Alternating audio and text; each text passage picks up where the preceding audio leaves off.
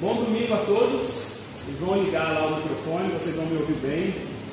Enquanto isso, aí, agora sim, vão ajustando o som. Eu queria pedir para você deixar sua Bíblia aberta em 2 Samuel, 2 Samuel, capítulo 9, do versículo 1 ao versículo 10. Deixe sua Bíblia aberta em 2 Samuel, capítulo 9 nós leremos hoje do versículo 1 ao versículo 10. Som, uma microfonia, mas já vai, já vai melhorar. Irmãos, na semana passada, nós iniciamos uma nova série. Eu não sei quantos estavam aqui, uma série da Reforma Protestante. Eu tenho até a camisa hoje da, da Reforma, foto do Calvino aqui, João Calvino. É, nesse mês de outubro, nós celebramos o mês da Reforma Protestante. O mês de outubro sempre será um mês muito especial para a nossa porque nós vamos celebrar sempre a Reforma Protestante e nós também sempre celebraremos o aniversário da nossa igreja. Nosso primeiro culto foi dia 26 de outubro de 2019. No dia 25 nós vamos ter um culto esse mês, ser o nosso culto de um ano. Por isso que já está pensando aqui na, caber mais pessoas, a gente vai apresentar alguns novos membros, talvez a gente vai ter alguns batismos. Então vai ser um culto especial de celebração de um ano. Nada melhor do que celebrar o nosso aniversário de um ano falando da reforma protestante, porque nós somos uma igreja reformada. Na semana passada eu falei isso e teve um irmão que comentou com outro, eu não sabia que a gente era uma igreja reformada. Se alguém me perguntasse, eu não, não tinha noção. Nós somos uma igreja confessional. O que é isso? Que confessa a teologia reformada. E nada melhor do que falar da teologia reformada do que apresentando as cinco solas. Cinco solas. Hoje a gente vai repetir de um das cinco solas. Você vai ter que travar a língua. Cinco solas são cinco preposições. As cinco solas foram a base da reforma protestante. Foram cinco, os cinco pilares da reforma protestante. Sola, Escritura, repita comigo: sola Escritura, sola graça. Não sei se eu estou falando certo, bonito falar. É, sola fide, solos Cristo e só Deus deu glória. Então, na semana passada, nós veremos uma por uma. Na semana passada, nós falamos da sola Escritura, ou sola é somente, somente a Escritura. Nós começamos por esse, que é a preposição central da reforma protestante, porque foi a retomada da, da, autoridade da Escritura, somente a Escritura, e dela que foram os outros quatro solas. Então hoje nós iremos falar do sola graça, ou sola graça, mas eu acho que o Sérgio Leandro conhece bem o latim é graça, né, Leandro? Leandro é professor de, de latim. sola graça. É, que nós vimos na semana passada, lembrando rapidamente, que a igreja católica, a igreja que era a única igreja, a igreja né, universal cristã, ela havia se corrompido e havia colocado a sua tradição, a tradição da igreja, acima da autoridade da Escritura. Assuntos como fé, salvação, assuntos como como o cristão deveria viver, estavam restritos à igreja, e a única maneira que você poderia fazer uma leitura, ou você, mesmo que você olhasse a Bíblia e falasse assim, olha, eu estou lendo aqui que o homem é salvo pela fé, e você levasse para a igreja, para o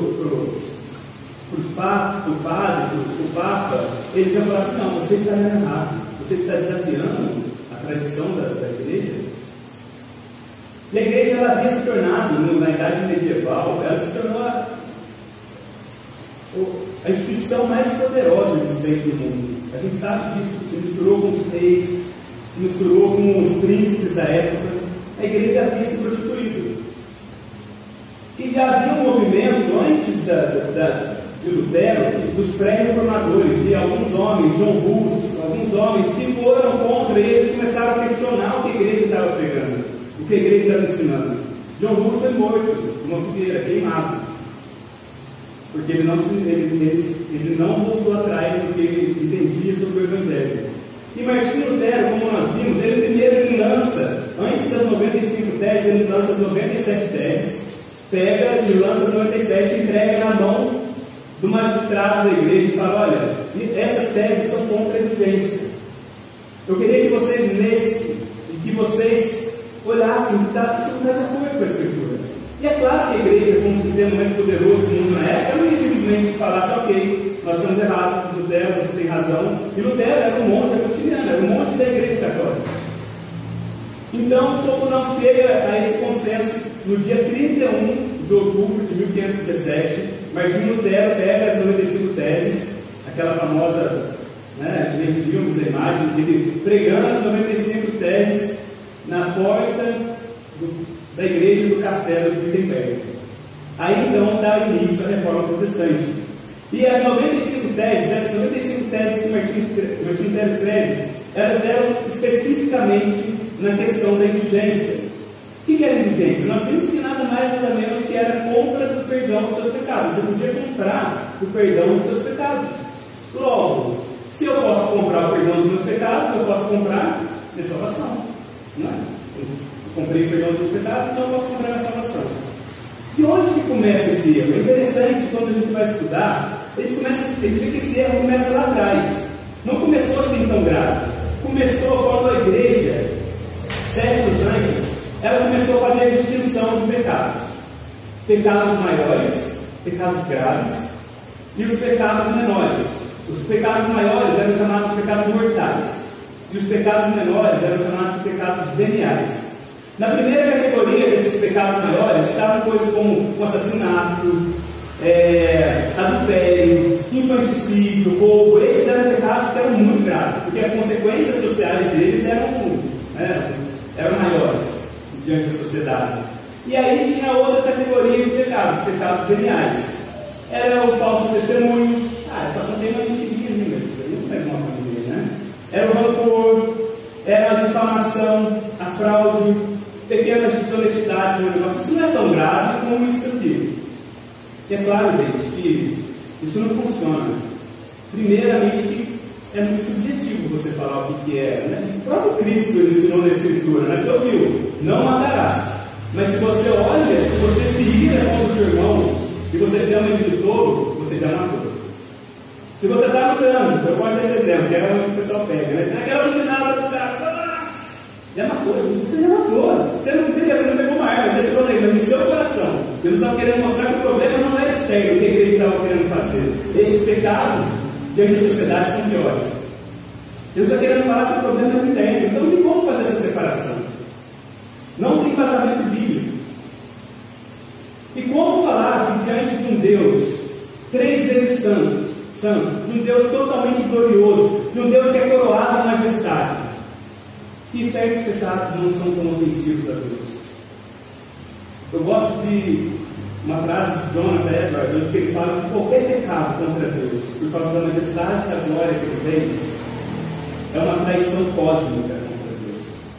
Uma traição cósmica. Então, diante de Deus, uma mentirinha tem o mesmo peso de um assassinato. Claro que as consequências são diferentes.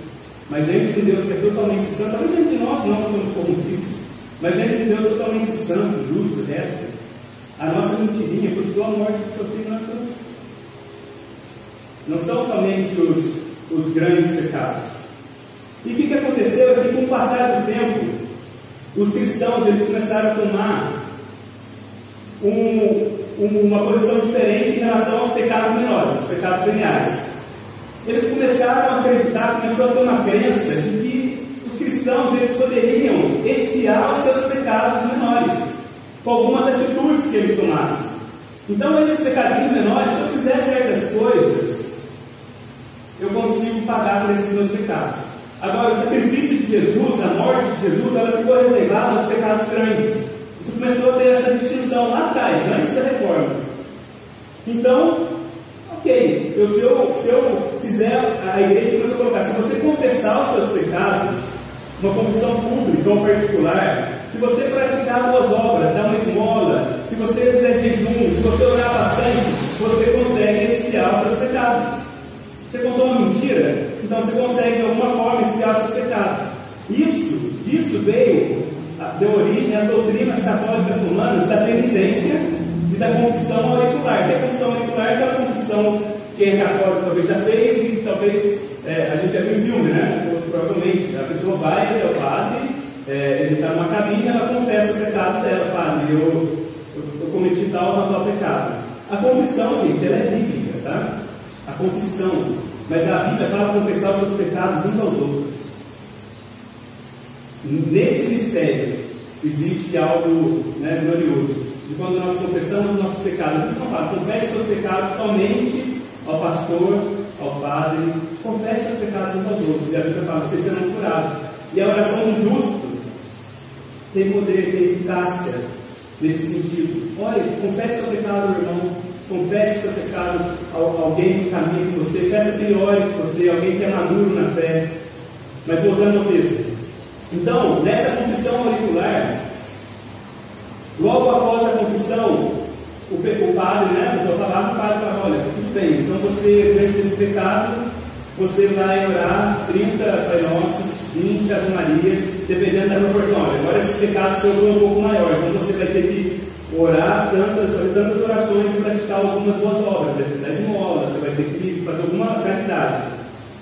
O intuito da igreja era que nisso essas pessoas se vissem internamente livres dos seus pecados. Mas qual era a questão? A questão é que as pessoas que iam lá se confessavam, elas continuavam pecando, né? elas continuavam cometendo seus pecados. As penitências, eh, a, a conta nunca fechava, as penitências elas nunca, elas nunca eram completamente cumpridas. E acabava que quando a pessoa morria, ela sempre tinha um déficit. É engraçado, porque a pessoa não essa conta, né? Talvez chega no final da vida e fala, olha, eu tenho um milhão de moedinhas de boas obras e tenho um milhão e quinhentas moedinhas de más obras. Então, isso, nisso se cria a, a doutrina, o ensinamento do purgatório. Porque lá você ia expurgar, lá você ia sofrer pelo seu débito de pecado, pelo aquilo que ficou de pecado. Então, dependendo de quão mal você foi na vida, de quão, é, como você lidou com essas penitências, você vai passar muito tempo ou pouco tempo no purgatório. Agora, havia uma forma mais fácil da pessoa cumprir total ou parcialmente as suas penitências. Associando essas três doutrinas da penitência, a confissão auricular e o purgatório, deu, deu origem a uma crença de que o tempo da penitência podia ser abreviado. E a própria penitência poderia ser reduzida caso o cristão mostrasse um, um profundo arrependimento sincero. Olha, essa pessoa realmente está arrependida, ela realmente está sincera. Então, os, os bispos nessa época eles começaram a perdoar parte da dívida das pessoas. Eles começaram a, a, a falar: olha, essa penitência era muito grave. Então eu vou perdoar parte da coisa que a gente está vendo que você está se empenhando, que você está tá sendo uma pessoa que cumpre as penitências. Então a gente vai diminuir um pouquinho a sua pena. E aí, a partir do século XI, começou a haver um, aí começou a ter um relaxamento. E aí, não era somente aquela pessoa que ela era muito, muito piedosa que cumpria as penitências. A partir do século XI, qualquer pessoa, mesmo que ela não tinha nenhuma uma vida religiosa, não fosse uma pessoa piedosa, ela podia comprar, de certa forma, o perdão dos seus pecados. E aí eu acho que talvez muitos aqui já viram naqueles filmes das cruzadas, onde se você, por exemplo, fosse uma guerra, que teve muitos cristãos naquela época, qualquer cristão, normalmente ele tinha que pelo menos uma vez na vida lutar uma cruzada, uma cruzada, uma luta contra os mouros. Olha, mas eu não tenho condição de fazer essa luta. Então você paga alguém que está indo no seu lugar. Por isso que começou a ter aqueles cavaleiros, né? Que eles iam lutar com as pessoas e eles recebiam para aquilo. E uma vez que aquela pessoa, ou ela foi lutar, ou ela foi para aquela guerra, ou ela pagou alguém, ela podia receber o perdão parcial ou total, que é indulgência, né? Dos seus pecados. O que reduzia ou eliminava a penitência. Não precisa pagar penitência. Ok, você já foi para a guerra. Você já pagou quem vai para a guerra por você. Seus pecados já estão perdoados. E aí, é o que a gente viu na semana passada. Isso se tornou uma fonte de renda da igreja. Isso se tornou algo muito lucrativo. A ponto de Texas, que a gente viu semana passada, um cobrador de indulgência chegar a dizer: toda vez que uma moeda na caixa da igreja cai, a alma do purgatório sai. Essa frase se tornou famosa nesse tempo. E a reforma, então, veio a reafirmar que na salvação da nossa vida, nós somos resgatados por Deus unicamente, somente, pela graça de Cristo. A obra sobrenatural do Espírito Santo é que nos leva a Cristo. É ela que nos tira da escravidão e nos leva para a vida espiritual. A reforma veio negar que a salvação, em algum sentido, ela tenha mãos humanas, técnicas, coisas que eu posso fazer, estratégia humana. Ela negar, não, nada disso pode garantir a salvação do homem. A salvação, a fé, ela não pode ser produzida por pessoas não regeneradas. Esse é o ponto. Efésios 2,8 diz que nós somos salvos pela graça. Isso não vem de vós, é dom de Deus para que ninguém se glorie, não por obras humanas. Parece que a igreja se esqueceu desse texto nesse tempo, né? E o que é graça? A gente tem uma definição do que é graça. Graça é o favor eterno e totalmente gratuito de Deus, manifestado na concessão de bens espirituais às criaturas culpadas e indignas. A graça é a concessão de favores a quem não tem mérito próprio e pelos quais não se exige compensação alguma da parte do homem. Deus não estende graça ao homem e fala assim: olha, eu vou estender graça, mas você tem que me dar alguma coisa em troca. Isso não é graça. Isso não é graça. Criaturas indignas que não têm nada para oferecer ao Senhor. Nós somos incapazes, nós somos, nós não somos merecedores da graça de Deus. Nós, homens, somos imperfeitos e a graça de Deus é perfeita. Esse texto que nós vamos ler hoje, de 2 Samuel 9, de 1 a 10, é um texto belíssimo, de graça, de favor. Então, se você tem ele aberto, preste atenção porque ele é um pouco longo, mas é uma história muito interessante e cheia de graça, como eu falei. Ele começa assim, acho que o texto está aqui também, se o pessoal conseguir ler, a versão que a gente usa na igreja de quem tá? Então fala assim.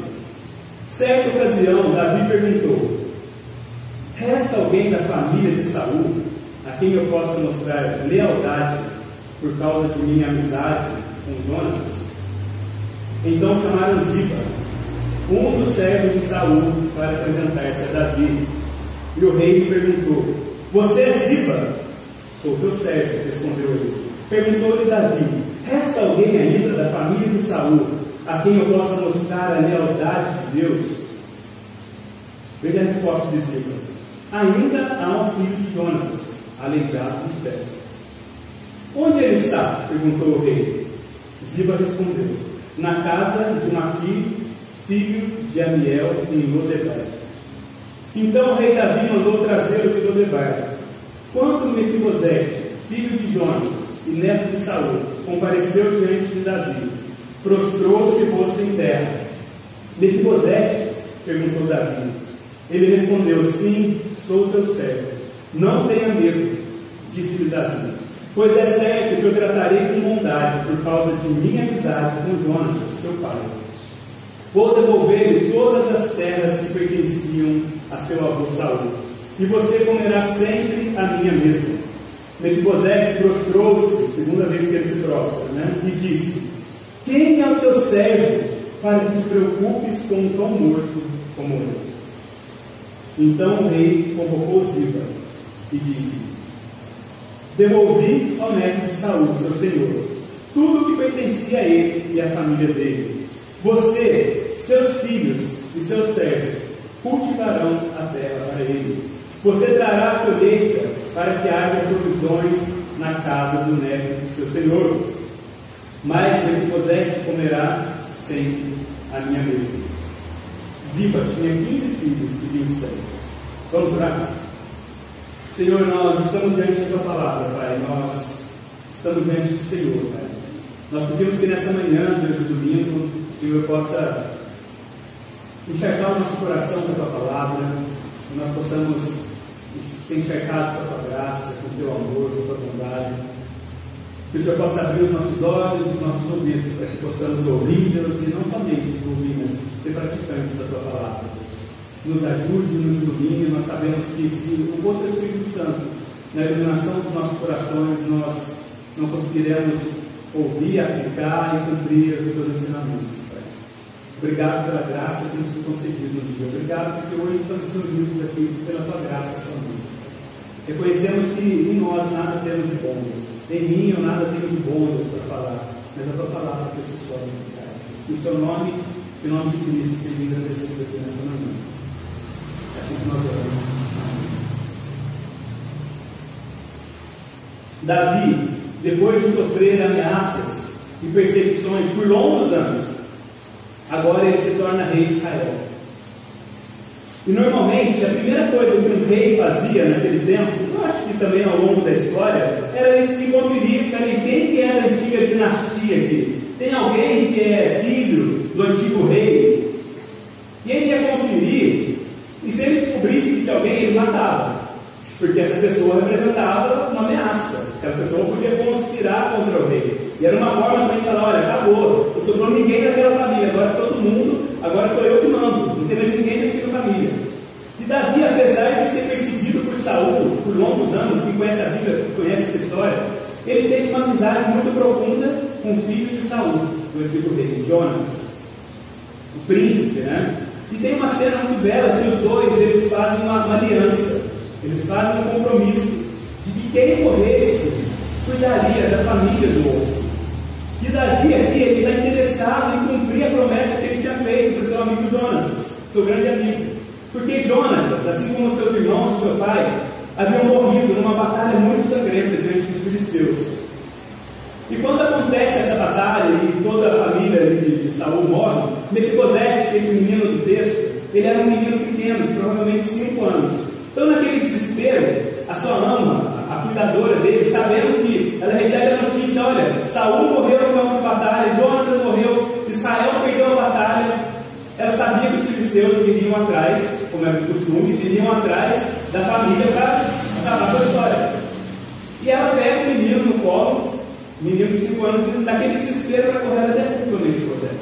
E nessa queda, Mefibosete quebra os dois pés o que hoje talvez seria algo simples, né? Lá embaixo, naquela época não tinha. Então ele, ele fica manco, ele fica aleijado. E essa homem então consegue escapar com ele, sai daquele, daquela cena e leva ele para um lugar escondido, chamado Lodebar. Um lugar, gente, que havia muita seca, que havia muita miséria, e que a população desse lugar era formada por mendigos e por miseráveis e doentes. Então você pode imaginar o lugar. Né? Lodebar é aquele lugar que ninguém gostaria de morar. Lodebar é assim, terra do nada. É uma terra que ninguém, ninguém tem orgulho dela. E lá está Mefibosete, vivendo, para piorar, vivendo de favor em Lodebar. Ele não tem nem casa própria em Lodebar. O texto nos fala que ele mora na casa de Maquir. Maquir era um mendigo. É engraçado, né? Eu estava aquilo, mas sempre mendigo. Eu fui olhar, é mendigo, né? É mendigo. E ele, Maquira era um mendigo, Maquira era um miserável. E Mefibosete estava vivendo de favor na casa de um miserável. Ou seja, Mefibosete, ele era mendigo duas vezes, né? Então, certo dia, bate na porta lá de Lodebar, na casa do Maquir, um oficial do rei, aqui que mora Lodebar, é, Mefibosete, sim, Bom, a gente veio falar com ele em nome do rei. Eu imagino que naquele momento é, José falou, já descobriram, né? Foi escondido aqui tanto tempo, o rei descobriu e ele vai, vai me matar, chegou na hora, né? Mas ele não tinha nem como fugir, era um manco aleijado, ele defendia dos outros. Então o rei, o texto fala que o rei manda que aqueles homens peguem e levem ele até o castelo, porque ele não tem nem condição de se locomover até lá, até o palácio. Quando Mefibosete chega diante do rei, o texto nos fala que ele nem se apresenta, ele já se coloca com o rosto em terra, se curva. Davi fala Mefibosete, né? É você, eu não te conheço, né? Não estou te vendo. Ele fala, sim, sou eu. Davi percebe então o medo. Né? E Mefibosete fala, não tenha medo. Agora eu pergunto, por que, ele não deveria ter medo? Né? Por que, ele não deveria ter medo? Por que, que o rei faria bem para? Ele não tinha razões para achar que Davi faria alguma coisa de bom para ele. Eu seria cheio de medo. Né? Era natural que ele tivesse cheio, cheio de medo. E aí Davi fala o porquê que ele não faria mal a ele. Ele fala, é certo que eu tratarei com bondade por causa da minha amizade com seu pai. Davi está falando, eu não vou te tratar com bondade, primeiramente, por causa de você. Eu vou tratar com bondade por causa do compromisso, da amizade, da aliança que eu fiz com o seu pai. E se Davi, gente, parasse ali, fala assim, olha, eu só vim te avisar eu vou te tratar com bondade, eu não vou te fazer mal, você pode viver tranquilo, pode voltar agora para sua casa, volta para o Lodebar, eu não vou te perseguir, tá bom? Eu acho que ele ia sair e falar, nossa, que legal. Posso ficar mais tranquilo agora, não preciso ficar mais me escondendo, talvez tanto. Ele já não me matou. Ok, melhor do que isso, ele falou que vai me tratar com bondade. Aí Davi fala, o que é a bondade que ele vai estender na vida dele? Ele fala assim, eu vou devolver a você todas as terras que pertenciam a seu avô Saul, que provavelmente não era pouco, porque dava avô Saul era o rei de Israel. E ele continua, e você comerá sempre a minha mesa. Ele está falando assim, olha, José, eu não somente não vou te matar, eu não somente vou te tratar com bondade, mas eu vou te abençoar com todas as terras que era do seu avô. E ainda mais, você vai vir aqui na minha mesa comer quando você quiser. Você vai ter livre acesso ao palácio. O que Davi estava falando, eu quero desenvolver um relacionamento com você. Porque eu acho que a melhor forma de você desenvolver um relacionamento, eu já falei isso algumas vezes, eu acho que uma das formas mais claras de você falar com uma pessoa, que você quer desenvolver um relacionamento com ela, ela fala assim, senta na mesa, vamos comer alguma coisa junto. Tem algo muito sagrado nisso. Você vê que Jesus ele constantemente comia com pessoas, comia com pecadores. E os judeus, eles não comiam com qualquer pessoa. Eles não se misturavam. O judeu não fazia uma refeição com um povo diferente. Então, quando alguém, e até nos nossos dias eu creio assim, quando você senta na mesa com uma pessoa para comer, tem alguma coisa de sagrado naquilo. Quando a gente morou no Rio, a gente acha muito estranho durante o tempo, porque a gente estava acostumado na hora do almoço para casa, sentar, fazer aquela refeição. E aí chegava no shopping, e aí você sentava, tinha uma outra pessoa, uma vez você não fazia nem ideia que era uma outra, a gente voltava, nossa, é tão estranho você sentar, e você fica sentado, você não sabe se você conversa. Tem alguma coisa de muito especial, muito sagrado quando você compartilha a refeição. É como se você estivesse dizendo para aquela pessoa, eu quero, eu quero me relacionar com você, eu quero saber mais de você, eu quero ter uma amizade com você. Foi isso que Davi fez com ele. Davi está falando, olha, eu quero ter um relacionamento pessoal com você. Diante da fala de Davi, quando Davi ele tem essa fala, Mefibosete se prostra novamente. Ele cai com o rosto em terra e fala assim, preste atenção na fala dele. Quem sou eu? Quem sou eu para que você, rei, se preocupe comigo? Eu não passo um cão morto. Cão morto a gente nem chuta, né, um cachorro que às vezes é uma ameaça, a gente chuta. Mefibosete não só nem se preocupe comigo. Eu sou um eles consideraram um cachorro morto, eu não faço mal para ninguém. Davi responde aí com mais graça diante dessa situação. Davi chama Ziba, o antigo servo de Saul, e fala assim: Ziba, vem cá. Vem cá. A partir de hoje, você, Ziba, seus filhos e seus servos, vocês vão trabalhar com Mefibosete, porque toda a terra que era do avô dele, agora é dele, mas ele não tem como cuidar dessa terra, não, ele não tem nem condições financeiras. Então, estou dando a terra para ele, mas eu estou dando também pessoas que vão trabalhar para ele, para que não falte nenhum alimento na mesa dele, para que ele não falte para ele também companhia, para que ele não viva sozinho. Mas presta atenção, Ziba, você sempre vai trazer Mefibosete para comer comigo. Quanta graça isso dá, né? Quanta graça ele vai comer sempre aqui à mesa. Aí talvez você esteja se perguntando, mas o que essa história tem a ver com só a graça, né? com somente a salvação, somente pela graça? Tudo a ver. Essa história é um quadro, é uma pintura perfeita da vida de cada cristão que foi salvo pela graça por meio de Cristo Jesus. Eu e você, nós éramos como Mefibosete. Nós vivíamos de favor. Nós éramos miseráveis em Lodebar. A Bíblia fala em Efésios 2,12 que naquele tempo, quando nós não tínhamos Cristo, nós estávamos, preste atenção na palavra, sem, longe das alianças da promessa, sem esperança sem Deus no mundo. Paulo fala: olha, quando vocês não tinham Cristo, vocês não tinham esperança nenhuma nessa vida, vocês estavam sem Deus nesse mundo. Nós éramos como um cão morto, longe da graça de Deus. Não, olha, eu me converti, mas minha vida não era tão ruim assim, né? A minha vida não era tão ruim assim longe de Deus.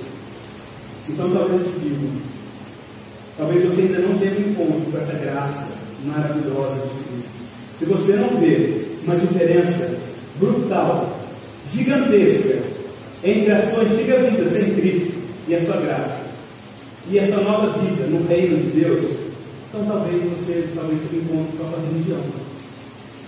Talvez você tenha encontro com tudo que a igreja proporciona, mas talvez você não tenha encontro com a graça. Talvez você não tenha encontro com essa graça que você fala assim, como eu posso viver novamente sem essa graça? Um cristão, uma pessoa que nasce de novo, uma experiência com Cristo, vai falar, Senhor, eu prefiro morrer do que viver sem a sua graça. Eu prefiro morrer do que viver sem o Senhor. Não é, eu não consigo mais viver longe da graça de Cristo. Eu fiquei imaginando Mefibosete sentado na mesa real, na mesa do rei, pensando, né? Ainda ontem, eu estava lá em Lodebar, ainda ontem, eu não tinha nem casa, eu vivia de favor, eu era um miserável, vivendo na casa do miserável. Ainda ontem, eu estava comendo migalha, estava comendo miojo, Ainda ontem eu estava comendo a sobra de comida, olha que agora um banquete.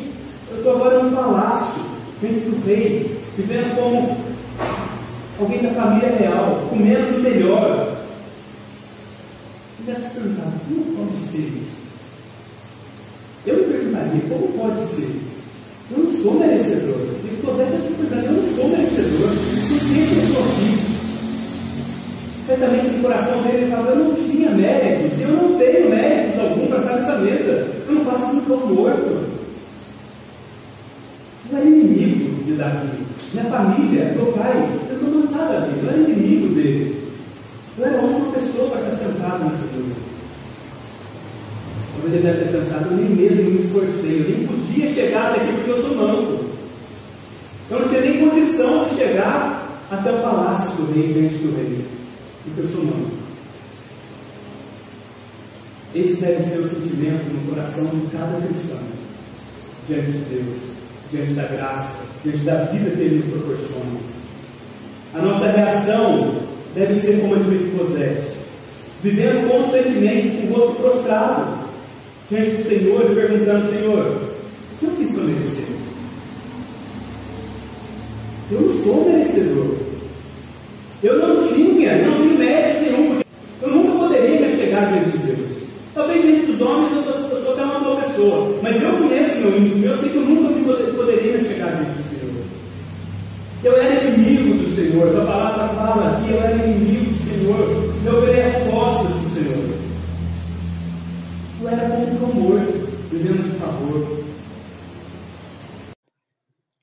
Eu nem mesmo me esforcei para isso.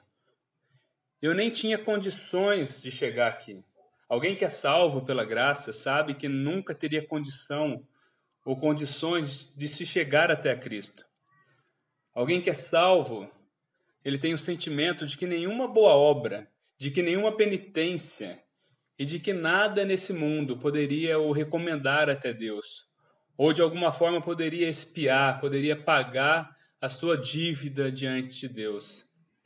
Graça é a boa notícia de que Deus, o nosso Criador, que nos fez por amor, voltou-se para nós. Mesmo quando nós viramos as costas para Ele e dissemos para Deus que nós não desejávamos mais nos relacionar com Ele. Mesmo quando nós nos viramos para Ele e decidimos ser senhores da nossa vida. Mesmo quando nós dissemos para Ele que nós gostaríamos de ser independentes Deus não ficou indiferente. Deus se moveu. A Trindade se moveu. Deus Pai envia o Deus Filho em missão à terra para que a dívida fosse paga. Jesus vive uma vida perfeita, sem pecado, o único que não merecia a morte. foi até a cruz como uma oferta voluntária. Na cruz, ele levou o pecado de toda a humanidade, sofreu a ira de Deus pelo pecado. A dívida precisava ser paga. Deus não poderia simplesmente ignorar a dívida. Isso seria injustiça. E na cruz, Jesus consumou a obra. Ele disse: Está consumado, está pago. Aqueles que crerem em mim não precisarão mais viver em pecado, não precisarão mais viver como mendigos em Lodebar, uma vida miserável. Eu os farei justo. Estes que eram meus inimigos, agora serão parte do meu reino, terão parte no meu reino. E tem mais, eles se assentarão comigo.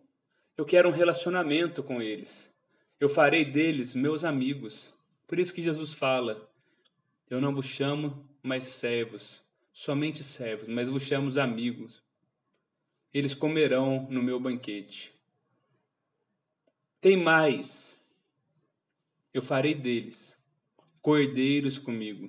Tudo que é meu, todo o universo, toda a galáxia, toda a criação, tudo que pertence a mim, eu darei a eles graciosamente. Pertencerá a eles também. É graça sobre graça. Aí nós nos perguntamos: o que nós poderíamos fazer para merecer toda essa graça de Deus? Nada. Nós não podemos acrescentar em nada. Nós não podemos nos recomendar em Deus em nada. E é por isso que a graça, ela é poderosa. É por isso que a graça transforma, a graça nos sustentará por toda a nossa vida, por todo o nosso processo de santificação. Ela, graça, nos fortalecerá para nos achegarmos um dia no grande banquete, quando finalmente iremos olhar nos olhos daquele que se entregou por nós. E com o rosto em terra, perguntaremos a ele: O que você viu em mim? O que o Senhor viu em mim?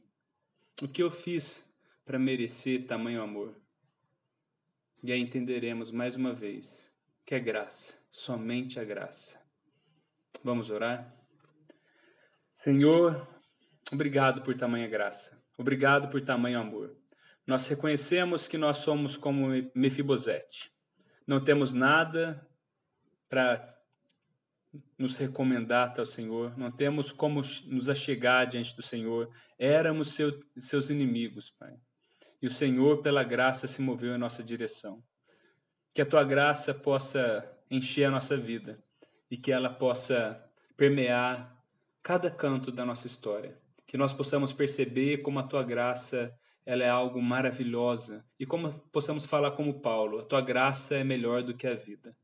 Nos ajude a viver assim nessa semana e nos dias que virão, nos banhando na graça do Senhor constantemente. Nós oramos assim em nome do teu filho Jesus. Amém.